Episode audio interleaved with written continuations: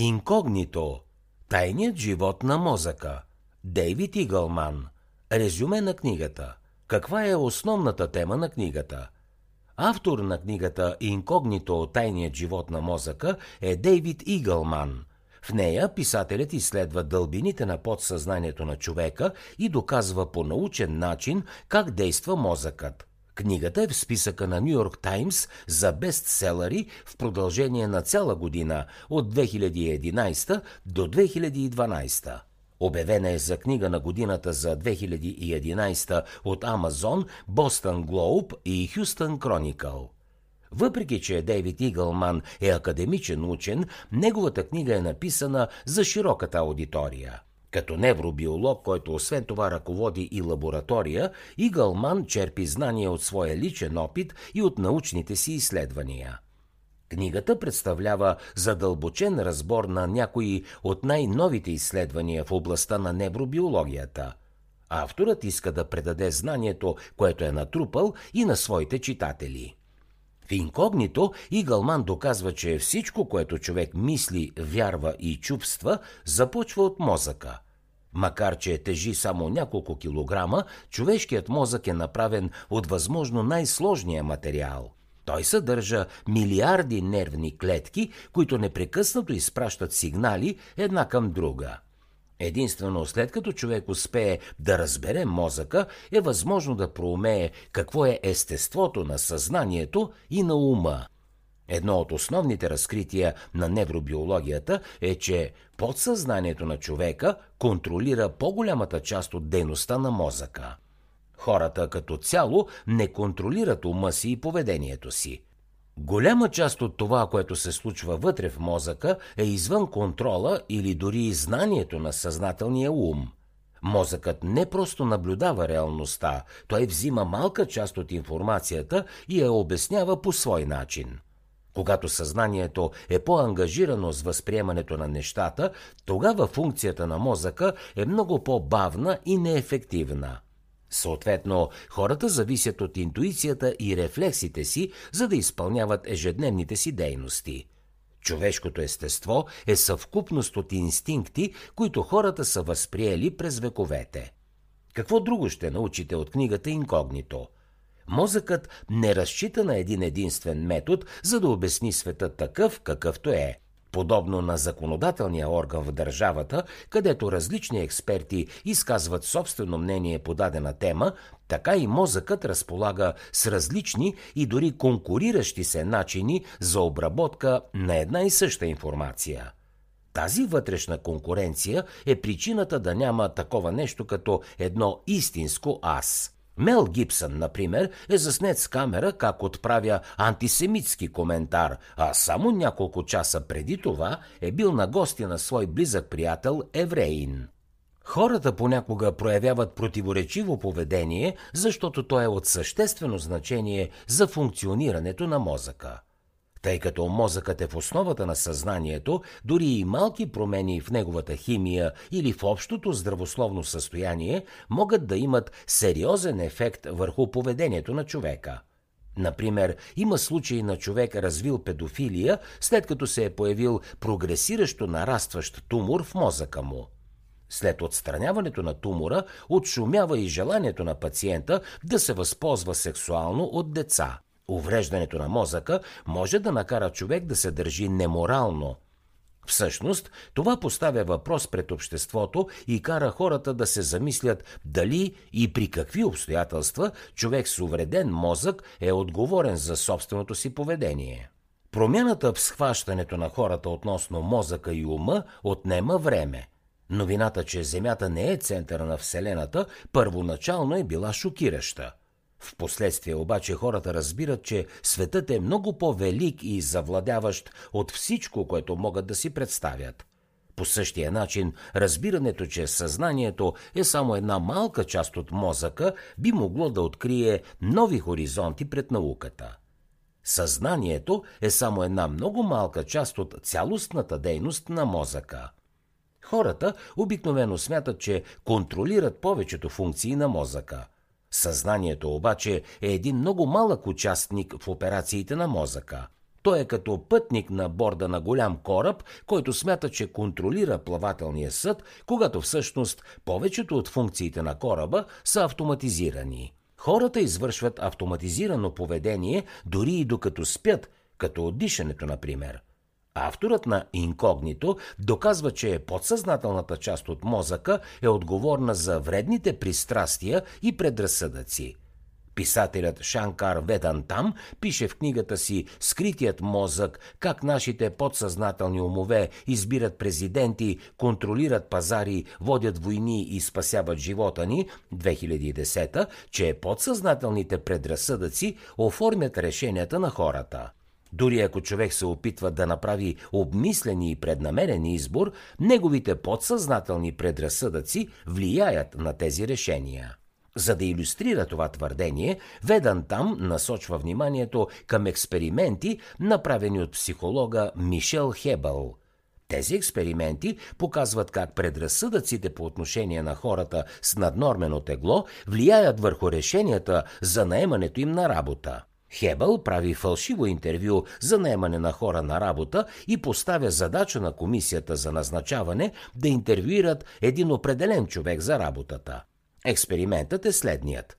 Интервюиращите виждат този човек за първи път в чакалнята. Едната група от интервюиращи го вижда сам в чакалнята. Втората група от интервюиращи го вижда седнал до друг човек, който е с нормално тегло. Третата група вижда човека седнал до друг, който е с наднормено тегло. Резултатът от експеримента най-общо е следният. Третата група от интервюиращи, които виждат кандидата за работа да седи до друг, който е с наднормено тегло, отхвърлят кандидатурата му. Те казват, че няма нужните способности и умения. Изследователите научават от този експеримент, че интервюиращите, дори само да видят кандидатът за работа седнал до човек с наднормено тегло, веднага отхвърлят кандидатурата му и казват, че не е квалифициран за съответната работа. Мозъкът по свой начин обяснява ролята на петте сетива, но това не разкрива напълно от цялата същност на света. Често срещано погрешно схващане за очите е, че те действат като камера и просто показват на мозъка света такъв, какъвто е. Но всъщност мозъкът е този, който обработва данните, които очите събират. Ето защо мозъкът може да бъде манипулиран да види неща, които не съществуват – Халюцинациите, например, са визуални стимулации, които са откъснати от реалността, да се вижда нещо без съответната сетивна помощ. Понякога различията между това, което хората смятат, че виждат, и реалността създават сериозни проблеми за наказателната правосъдна система. С помощта на доказателства от дезоксирибонуклинови проби, адвокатите успяват да разплетат трудни наказателни дела, доказвайки, че понякога показанията на очевидците са напълно неверни. Една от причините, поради които показанията на очевидците често са ненавиждани и недостоверни, е, че напрегнатото им състояние по време на престъплението често ги кара да се съсредоточават върху определени подробности пред други. Ако, например, крадец размахва пистолет, свидетелят съсредоточава вниманието си върху пистолета, а не върху лицето на крадеца. Също така, мозъкът често измисля подробности за инциденти, които не съществуват. По време на грабеж на човек може да му се стори, че вижда пистолет, дори когато нападателят няма такъв. Такива фалшиви представи за реалността са характерни за поведението на мозъка. Когато липсват подробности, събрани чрез сетивно възприятие, мозъкът ги допълва, за да напасне собствената си версия за събитията. Реалността се вижда с очите, а представата за време се създава от мозъка. Нещата, които хората виждат, се възприемат като излъчване на живо, но по-скоро те са като едно предаване на запис. Сигналите минават през мозъка милион пъти по-бавно, отколкото електрическите сигнали преминават през медна жица в стар електроуред. Подобно на видимите неща и представата за време може да бъде манипулирана. Последните неврологични проучвания показват, че начинът по който мозъкът на бозайниците отмерва времето е свързан с това, как те проследяват пространството. В поредица от експерименти, група изследователи, ръководени от Хауърд Айхенбаум, невробиолог от Бостонския университет, използват мозъчни сензори, за да проверят как плъховете възприемат времето, докато бягат по малка пътечка. Плъховете тичат на място за определен период от време, около 15 секунди. През това време сензорите проследяват кои части на мозъка се активират и кога – Бягащата пътека гарантира, че мястото и движението на плъховете са постоянни през целия период на експеримента, така че мозъкът сканира само определена мозъчна активност, свързана с възприемането на времето. Тичането на бягащата пътечка също така дава възможност на плъховете да вършат нещо и да са в движение, което е от полза за проучването. След няколко кръга на бягащата пътечка, невроните в хипокампуса на плъховете, област на мозъка свързана с паметта и проследяването на пространството, привикват към един последователен модел на действие. Така мозъкът на гризачите се научава да отмерва времето. Когато изследователите удължават времето на плъховете на бягащата пътека, техният хипокампус разработва нов модел за отмерване на новия период от време. Изследванията на Айхенбаум добавят информация към все по-голямото количество литература по невробиология. Неговите изследвания доказват, че представите на мозъка за пространство, време и памет са свързани. За хората е по-добре да не знаят всичко, което се случва в мозъка им. Мозъкът на хората е развит така, че да държи съзнанието далеч от повечето процеси, случващи се в него – Съзнанието казва какво да се прави и мозъкът използва голямо количество автоматизирани поведения, за да постигне целта. Ако съзнанието поставя под съмнение всичко, което мозъкът прави, това би направило функциите му бавни и неефективни. Хора, чието мисли са претоварени, показват как това свръхнатоварване на съзнанието пречи в ежедневния живот – Джил Прайс е първият диагностициран пациент в състояние, наречено хипертиместичен синдром. Мозъкът е различно структуриран от нормалния мозък и тя има способността да си спомня всичко от нейния живот. Спомените й са далеч по-живи и многобройни от тези на другите хора. Прайс може да си припомни подробности от всеки ден след 1980 година – тя си спомня с голяма точност всички дни от седмицата, какво е било времето и какво точно е правила през този ден. В мемуара си «Жената, която не може да забравя» 2008 Прайс описва паметта си като неконтролируем порой от минали преживявания. Тя също така си спомня всички тежки и трудни моменти в живота си и не може да забрави нито един от тях. Спомените ми са като сцени от филм за всеки ден от живота ми, пише тя. Постоянно играя някаква роля в главата си и постоянно си спомням сцени и мигове от живота. Мислите ме отвеждат към даден спомен по тяхната собствена воля. Никога не знам какво още може да си спомня. Тези спомени са толкова реални, сякаш отново преживявам дните за добро или за лошо. Мисълта за мозък, който не може да забравя, може да звучи като поредната стъпка към по-напреднала форма на човешкото съзнание. Опитът на Прайс обаче показва ползата от една по-ограничена памет, която хората обикновено притежават. Развитието на човека променя целите му и оформя неговите мисли и емоции.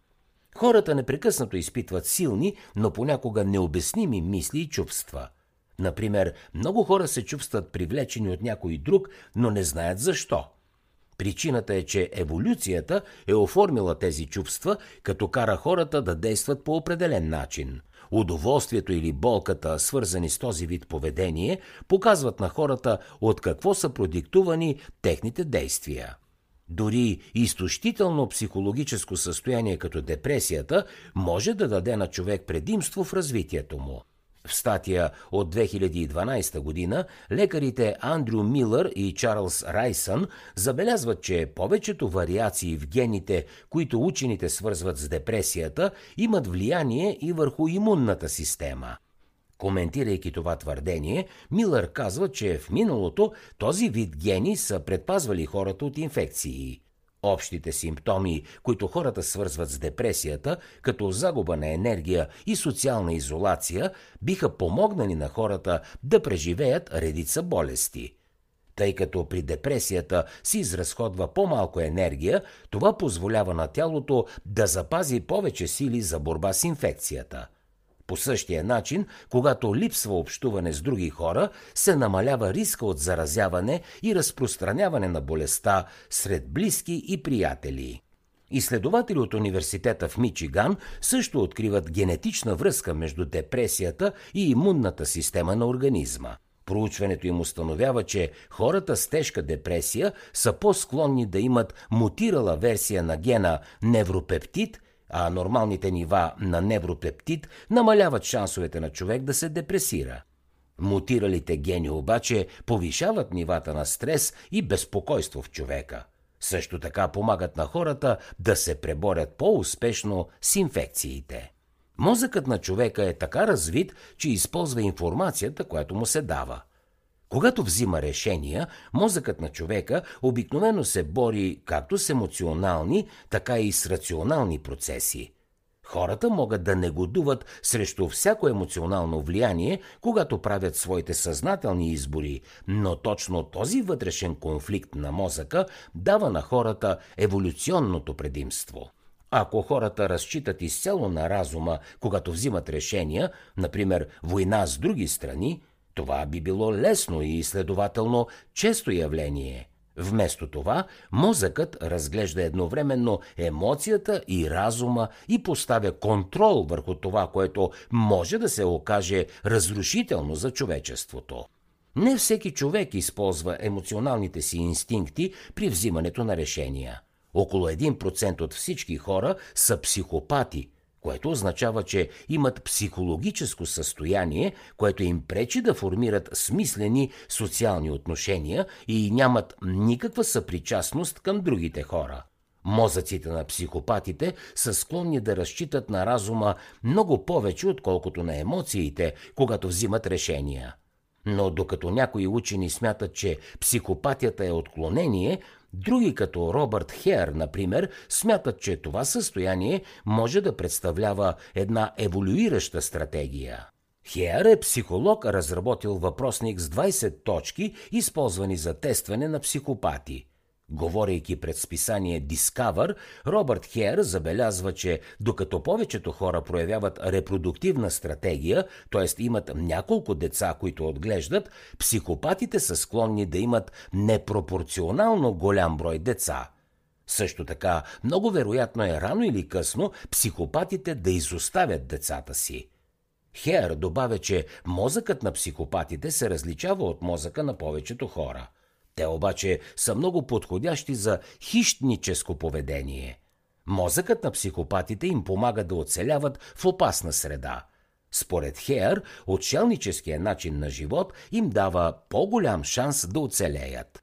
При толкова много различни психични процеси, случващи се в мозъка, хората не могат да твърдят, че притежават само едно истинско аз.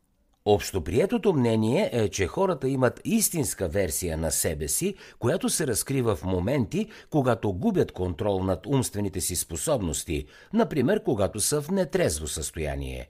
Когато знаменитости отправят расистки изказвания, хората често отбелязват, че тогава те показват своето истинско аз – но тъй като мозъкът има толкова много различни психични процеси, които работят едновременно, е невъзможно да се каже, че има една единствена версия на човека и че всички останали поведения, които той проявява, са неверни.